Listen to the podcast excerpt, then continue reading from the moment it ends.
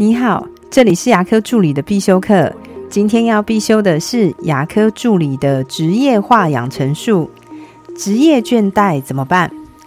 职业倦怠呢，是指过度于专注于某件事情，累积的身体跟精神上的压力，接下来就会产生无力感或是不安感，甚至会忧郁、愤怒、丧失欲望等等的症状。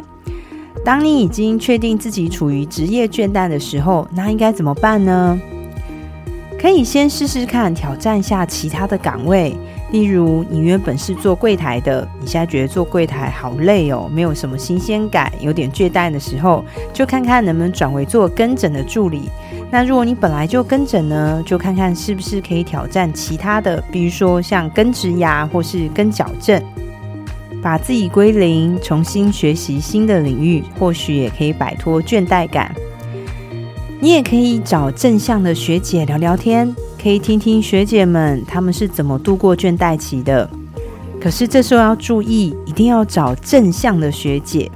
如果你找错人，他只会给你一堆更负面的意见，这样只会让你更倦怠，甚至想离职的可能。善用休息的时间是很重要的，因为工作通常是很耗能的，很花你的精力跟体力。所以休息的时候呢，并不是都在耍废跟躺平，你要做一下自己喜欢的事情，让自己再充饱电。其实我自己最近也有点倦怠感呢，我的方法呢，就是让自己先慢下来，我就要开始想想。我明明就可以不用再进诊所了，为什么我又会走进诊所工作呢？我想我一定有我的使命感，跟我当时的理由，所以要找回当时的那个感动，找回自己的方向感。而你呢？你是怎么度过你的倦怠期的？欢迎分享给我哦。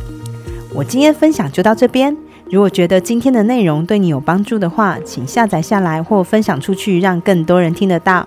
如果你对牙科管理、自费咨询跟助理培训有任何问题，欢迎留言给我，或者是在龙语牙体技术所的粉丝专业可以找到我。下次再见了，拜拜。